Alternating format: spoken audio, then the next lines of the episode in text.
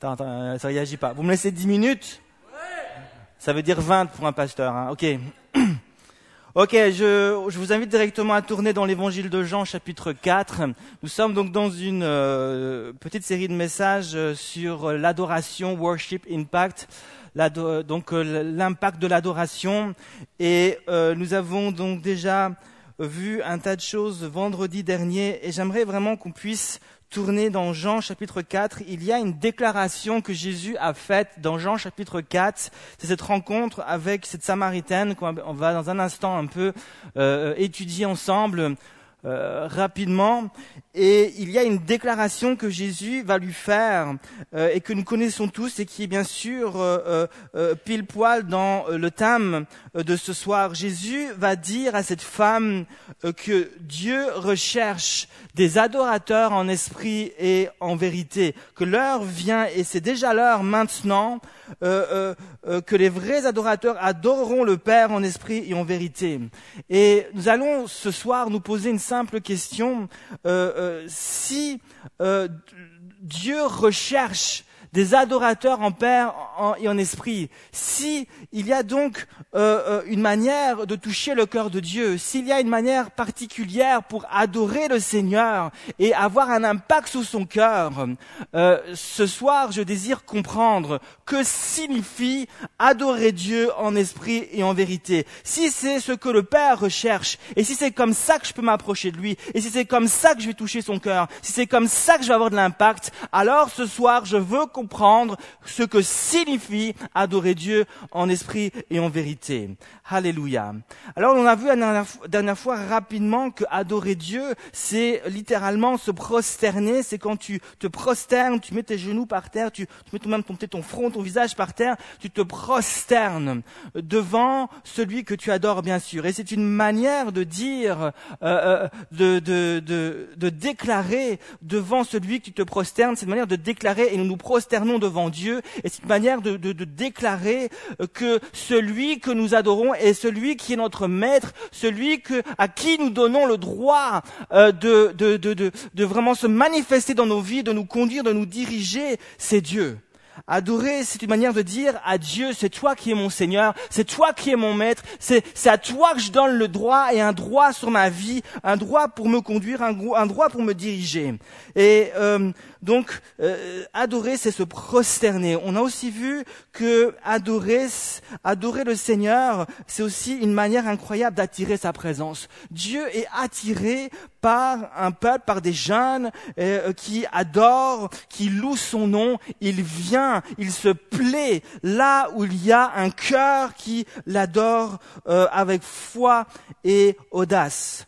J'aimerais maintenant, on va voir ça ce soir maintenant rapidement, euh, que signifie, comme je l'ai dit, que signifie adorer le Seigneur en esprit et en vérité. Et on va lire ensemble euh, dans Jean chapitre 4, euh, le verset 19 jusqu'au verset 24. On lit cinq versets ensemble. Seigneur, lui dit la femme, je vois que tu es prophète. Nos pères ont adoré sur cette montagne et vous dites-vous que l'endroit où il faut adorer est à Jérusalem. Femme, lui dit Jésus, crois-moi, l'heure vient où ce ne sera ni sur cette montagne ni à Jérusalem que vous adorerez le Père. Vous adorez ce que vous ne connaissez pas. Nous, nous adorons ce que nous connaissons, car le salut vient des Juifs. Mais l'heure vient, et c'est maintenant où les vrais adorateurs adoreront le Père en esprit et en vérité.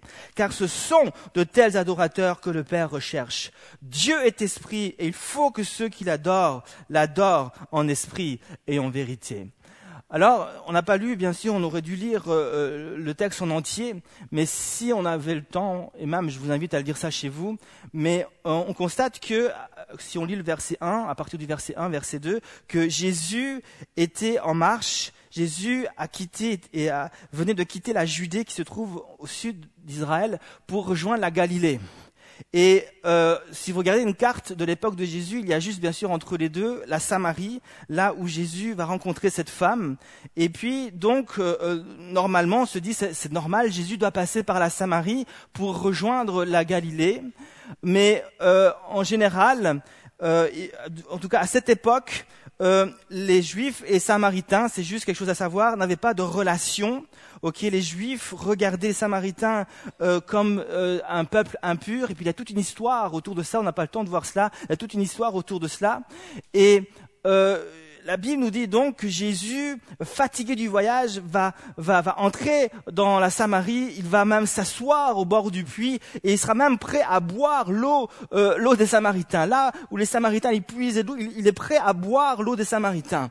Et euh, en général donc les Juifs euh, essayaient de contourner au maximum la Samarie pour ne pas passer par là, ou s'ils passaient par la Samarie, ils y allaient rapidement sans s'arrêter.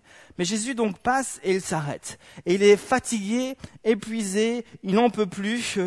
Euh, euh, et le verset 4 nous dit, comme il fallait qu'il passe par la Samarie. Donc Jésus passe par la Samarie parce qu'il fallait qu'il passe par la, par la Samarie. Il devait passer par la Samarie. Jésus passe par la Samarie parce qu'il y a un rendez-vous. Il a un entretien. Et euh, j'ai l'impression que Jésus est, fatigué parce que Jésus euh, s'est un peu pressé. Jésus ne voulait pas arriver en retard au rendez-vous. Alors certainement que Jésus s'est pressé, il s'est pas arrêté en chemin. Il, devait arriver à l'heure. Il savait que euh, sur l'heure de midi, il y aurait cette Samaritaine qui allait venir, qui allait passer pour puiser de l'eau. Et il avait rendez-vous avec cette femme. Elle ne le savait pas encore, mais il avait rendez-vous. Il voulait la rencontrer. Cette femme ne le savait pas, mais Dieu avait tout préparé. Cette femme ne savait pas que ce jour-là, elle allait être bénie. Cette femme ne savait pas que ce jour-là, elle allait rencontrer celui qui allait changer sa vie. Et j'aimerais vous dire quelque chose. Dieu ne nous avertit pas toujours euh, du lieu, du moment des grandes bénédictions. Dieu ne va pas nous avertir toujours qu'aujourd'hui c'est l'heure où tu vas être béni. Ce que Dieu nous demande, c'est juste d'être fidèles dans les petites choses. Et alors que nous sommes fidèles, alors que nous le servons avec joie, Dieu, lui, prépare le banquet. Et au moment, il nous invite. Et souvent, ce sera un moment qui va nous surprendre. Lorsque je suis allé à l'école euh, biblique, je suis y allé bien sûr pour étudier la Bible, pour me, pour me placer devant Dieu, pour, pour prier, pour, pour chercher, pour entendre le Seigneur. Et ça faisait quatre ans que j'attendais ce moment-là. Quatre ans, j'avais essayé même pendant ces quatre ans, j'avais défoncé des portes, j'avais essayé d'y aller par moi-même, je, me suis fait mal, j'ai saigné. Voilà. Mais quatre ans. Et voilà enfin que Dieu ouvre la porte et je peux y aller. J'avais soif d'écouter, d'apprendre, d'étudier. Et je pensais pas aux filles. Hein? Pourtant, Dieu, lorsque je suis arrivé là, j'ai pas dû attendre deux ans pour rencontrer celle qui est aujourd'hui ma femme. Le quatrième jour déjà, elle était devant mes yeux. Un mois après, on avait déjà des sentiments, et puis deux mois, on peut dire que c'était déjà bon. Bon, ma femme, elle aurait une autre version. Mais, mais ça s'est fait très vite, en tout cas. Et, et ben on avait aussi le temps de prier, puis de demander des confirmations aussi à l'école biblique. Hein. Et, et, puis Dieu a conduit les choses, mais je m'y attendais pas. Je vous assure, je m'y attendais pas. Mais Dieu avait tout préparé. Lorsque Moïse s'est levé le jour où il a été appelé par Dieu, Moïse, lorsqu'il s'est levé, il s'est pas dit, tiens, Dieu va m'appeler. Il va m'envoyer vers Pharaon. Et je vais faire de grandes choses. Je vais devenir quelqu'un aujourd'hui. Je vais délivrer le peuple des millions de personnes et je vais voir la mer s'ouvrir en deux. Oh, c'est génial, aujourd'hui c'est une bonne journée. Non Lorsqu'il s'est levé, il, a, s'est rasé, il a mangé ses cornflakes comme chaque...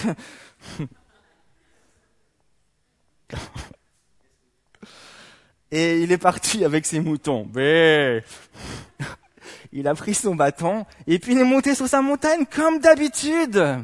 Ok, mais il le faisait avec joie. Il venait les petits moutons, mais, voilà. Et puis, et puis il montait sa montagne, et puis il avait beaucoup de joie de leur donner à boire, et puis leur faire brouter l'herbe. Il, était heureux. Quand soudainement il a, il cet épisode euh, du buisson ardent, et puis Dieu va lui parler. Mais il s'y attendait pas. Il s'y attendait pas. J'aimerais te dire, sois attentif, Dieu, il observe et au moment où tu, où tu au moment où, où alors que tu es que tu es complètement ailleurs, tu es en train de faire autre chose, Dieu va, va venir te surprendre. Mais ce que Dieu te demande, c'est d'être fidèle dans les petites choses. Ce que Dieu te demande, si tu es à l'école, sois fidèle à l'école. Vas-y, siffle, lève-toi le matin, et puis siffle, ah, tu, tu es content, tu es heureux, tu te lèves, oh, aujourd'hui c'est une bonne journée, je vais à l'école. Comme disait écrit, je vais rencontrer quelqu'un qui m'aime pas, mais c'est pas grave. Voilà. je suis heureux. Si tu es au chômage, ben c'est pas grave. alléluia, j'ai du temps pour louer Dieu, adorer le Seigneur. Si tu travailles, eh ben réjouis-toi. Et puis Dieu va venir à ta rencontre au moment où tu es en train de le louer, au moment où tu es en train de l'adorer, au moment où tu es en train de te réjouir devant lui, il est en train de préparer un banquet pour toi. Et au moment où il va t'inviter et te dit, waouh, ce sera juste trop génial. Jésus donc arrive dans cette ville et il avait rendez-vous avec cette femme samaritaine. Et la Bible nous dit que Jésus euh, avait soif. Il avait soif. Il était parfaitement Dieu, mais était aussi parfaitement homme. Et lorsqu'il arrive et qu'il s'assied au bord de ce puits, il, avait certainement envie de boire un, verre d'eau fraîche. Il avait, envie de boire. Et d'ailleurs, la première chose qu'il dira à cette femme, c'est au verset 7, Donne-moi à boire. Jésus, je crois, avait vraiment soif. Il avait envie de boire vraiment un bon verre d'eau fraîche. Mais Jésus était aussi animé d'une autre soif une soif spirituelle, une soif de voir cette femme samaritaine être touchée par Dieu, être visité par Dieu. Il avait soif de boire de l'eau, mais il avait soif surtout de voir cette femme devenir une adoratrice en esprit et en vérité. Il avait soif de voir cette femme juste entrer dans la, dans, dans, dans la bénédiction du Seigneur. Il avait soif de voir cette femme vraiment entrer dans la dimension du Saint-Esprit. Euh, il, il avait une soif qui était là.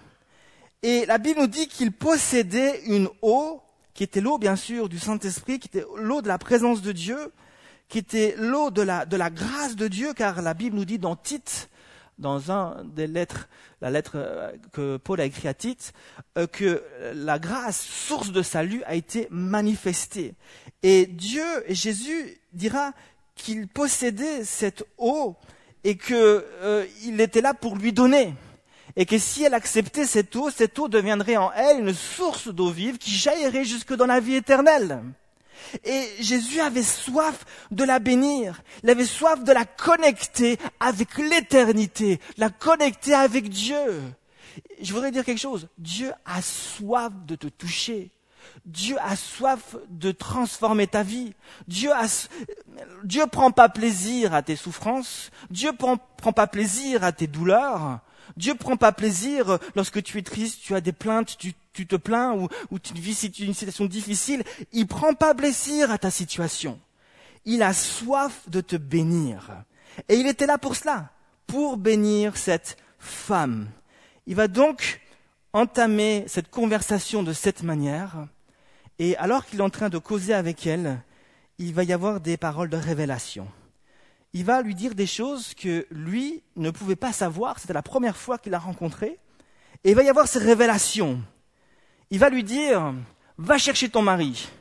Elle va lui dire, je n'ai pas de, je n'ai pas de mari. Tu as raison. C'est là la révélation. Tu as eu cinq maris, mais celui avec qui tu es maintenant n'est pas ton mari. Elle va lui dire, face à cela, et Jésus voulait provoquer une réaction dans cette femme, elle va lui dire, je vois que tu es prophète. Jésus recherchait vraiment de créer une réaction dans le cœur de cette femme, par cette révélation. C'était pour cette femme, Jésus était pour cette femme un homme juif avec qui elle ne pouvait pas trop parler, avec qui elle ne pouvait pas avoir trop de relations. Mais suite à cette révélation, elle va voir en Jésus un homme qui avait une relation avec Dieu et qui était là pour qu'elle ait une relation avec Dieu et son regard va changer. Elle va dire, ah, je vois que tu es prophète. C'est plus un homme juif avec qui elle peut plus avoir de relation, mais c'est un prophète qui est connecté avec Dieu et avec qui Dieu veut la rencontrer. Au travers de qui Dieu veut, Dieu veut lui parler, Dieu veut la rencontrer, Dieu veut la toucher. Et son regard change. Et c'est ce que Dieu veut provoquer en elle. Il veut qu'elle comprenne que Dieu s'est approché d'elle. Dieu s'est approché d'elle. Parce qu'elle a eu cinq maris. Mais celui avec qui elle, est maintenant n'est plus son mari. Elle a cherché Dieu. Elle a crié à Dieu. Elle a été sur cette, les Samaritains adoraient le Seigneur sur une montagne, le mont et il y a aussi toute une histoire derrière cela. Et puis elle allait sur cette montagne, elle priait Dieu, elle adorait Dieu, et puis elle, elle et puis certainement qu'elle a demandé la bénédiction de Dieu sur son mariage, et puis elle s'est mariée, et puis il y a quelque chose qui s'est passé. On ne sait pas. Un divorce, est-ce que le mari est décédé? On ne sait pas. Mais il y a quelque chose, qui s'est passé. Alors, elle est retournée sur la montagne, elle a, elle a prié, elle a adoré, elle s'est remariée, elle a demandé la bénédiction du Seigneur, et de nouveau il y a la malheur qui arrive. Et le troisième, et le quatrième, et le cinquième. Il y a cinq reprises. Alors qu'elle cherchait Dieu, qu'elle adorait Dieu, qu'elle demandait la bénédiction de Dieu, c'est le contraire qui arrivait. Et au bout d'un moment, elle se dit, mais où est Dieu? Je prie pour que Dieu vienne me bénir et il y a à la place la bénédiction. Et au bout de cinq fois, elle n'en peut plus. Je prends un autre homme, mais cette fois-ci, je me marie plus avec lui. Elle, elle est complètement déstabilisée. Elle se pose des questions. Et d'ailleurs, c'est ce qu'elle va dire. Elle va dire ensuite, au verset 19, je vois que tu es prophète. Nos pères ont adoré sur cette montagne et vous dites, vous, que le lieu où il faut adorer était, est à Jérusalem. Cette parole cache une question. Une question qu'elle se pose et qu'elle se posait certainement depuis des mois et des années. Il y a une question qui était là au fond de son cœur. Face à tous ces, échecs, face à tous ces malheurs qu'elle a, a vécus, face à tous ces divorces ou décès, je ne sais pas. Mais il y a quelque chose, une question qui est née dans son cœur. Et en, posant, en parlant de cette façon à Jésus, c'est comme si elle disait à Jésus, mais toi qui es prophète, toi qui entends Dieu, je voudrais savoir quelque chose. Parce que euh, je, me suis euh, marié depuis, je, je prie Dieu, j'aime Dieu, et puis je me suis marié, j'ai demandé sa bénédiction. Mais je voudrais te demander quelque chose. Où est Dieu? Où est-il? Parce que quand je prie, ça ne marche pas. Quand je prie, je, ne vois pas sa bénédiction. Alors je voudrais te demander ça, toi qui es prophète, et qui l'entend. Où est Dieu? Et comment je peux m'approcher de lui pour enfin être béni? Voilà la question qu'elle est en train de poser à Jésus. Je veux savoir où il est et puis comment je peux être béni. S'il y a une façon de s'approcher de lui, s'il y a une manière de prier pour enfin être béni, dis-le-moi, toi qui es prophète. Et Jésus va lui dire, va lui dire ceci.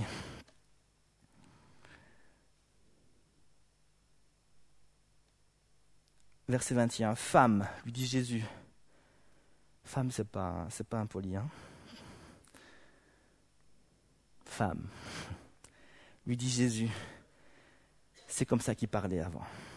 Aujourd'hui, c'est différent. Hein L'heure vient où ce ne, ce ne sera ni sur cette montagne, ni à Jérusalem que vous adorez le Père. Vous adorez ce que vous ne connaissez pas, nous, nous adorons ce que nous connaissons car le salut vient des Juifs. Mais l'heure vient et c'est maintenant où les vrais adorateurs adoreront le Père en esprit en vérité. Jésus donc dit ceci. Il dit à cette femme, vous adorez ce que vous ne connaissez pas. Puis il dira juste avant que l'heure vient où ce sera ni sur cette montagne ni à Jérusalem. Donc Jésus répond à sa question. Il lui dit, tu cherches Dieu? Tu veux savoir comment le trouver? Tu veux savoir comment t'approcher de lui, comment le prier de manière à être béni? Mais je veux d'abord te dire quelque chose. Tu adores, vous adorez ce que vous ne connaissez pas. Elle a dit à Jésus, si vous vous rappelez, elle a dit, je vois que tu es prophète. Ensuite, elle dira, nos pères ont adoré sur cette montagne. Ça veut dire que depuis son enfance, elle a été enseignée de cette façon. Elle a été enseignée à chercher Dieu, à adorer Dieu sur cette montagne d'une certaine manière. C'est l'enseignement qu'elle a reçu. Elle dit nos pères ont adoré sur cette montagne. C'est l'enseignement que j'ai reçu depuis que je suis enfant. C'est comme ça qu'on m'a dit qu'il fallait s'approcher de Dieu. C'est comme on m'a dit qu'il fallait faire ceci et cela. Il fallait aller là-bas et puis il fallait prier comme ça et faire ceci. Et on m'a dit que si je fais cela, je serai béni. Mais Jésus dit, vous adorez ce que vous ne connaissez pas. Jésus met le doigt. c'est là le problème. Voilà l'erreur. Le fondement sur lequel tu t'appuies, le, roc, le rocher sur lequel tu t'appuies, et, là où tu vas chercher tes forces, là où tu vas chercher ta source pour être béni, ben il n'est pas bon.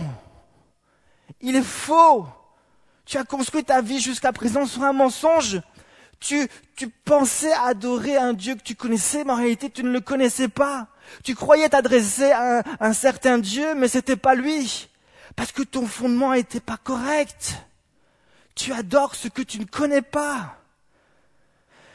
Mais Jésus va, la rassurer après. Mais écoute-moi, l'heure est arrivée. L'heure vient et l'heure est maintenant arrivée où les vrais Dieu est esprit et les vrais adorateurs vont l'adorer en esprit et en vérité.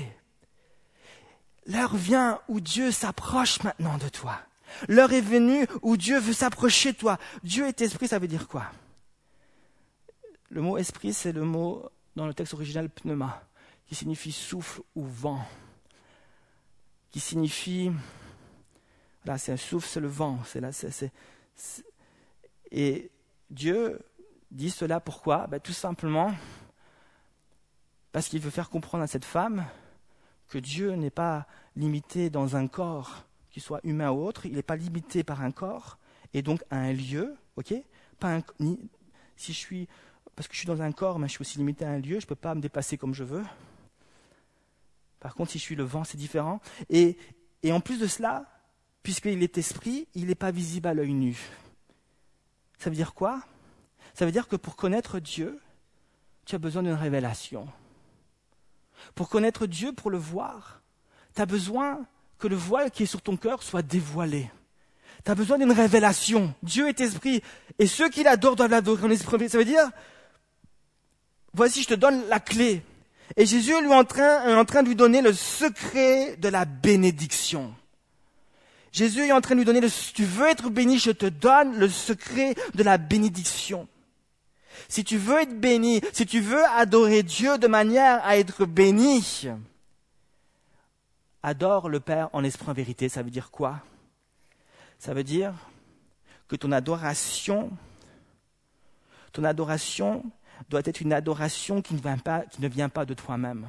Ton adoration doit être le fruit d'une rencontre avec Dieu.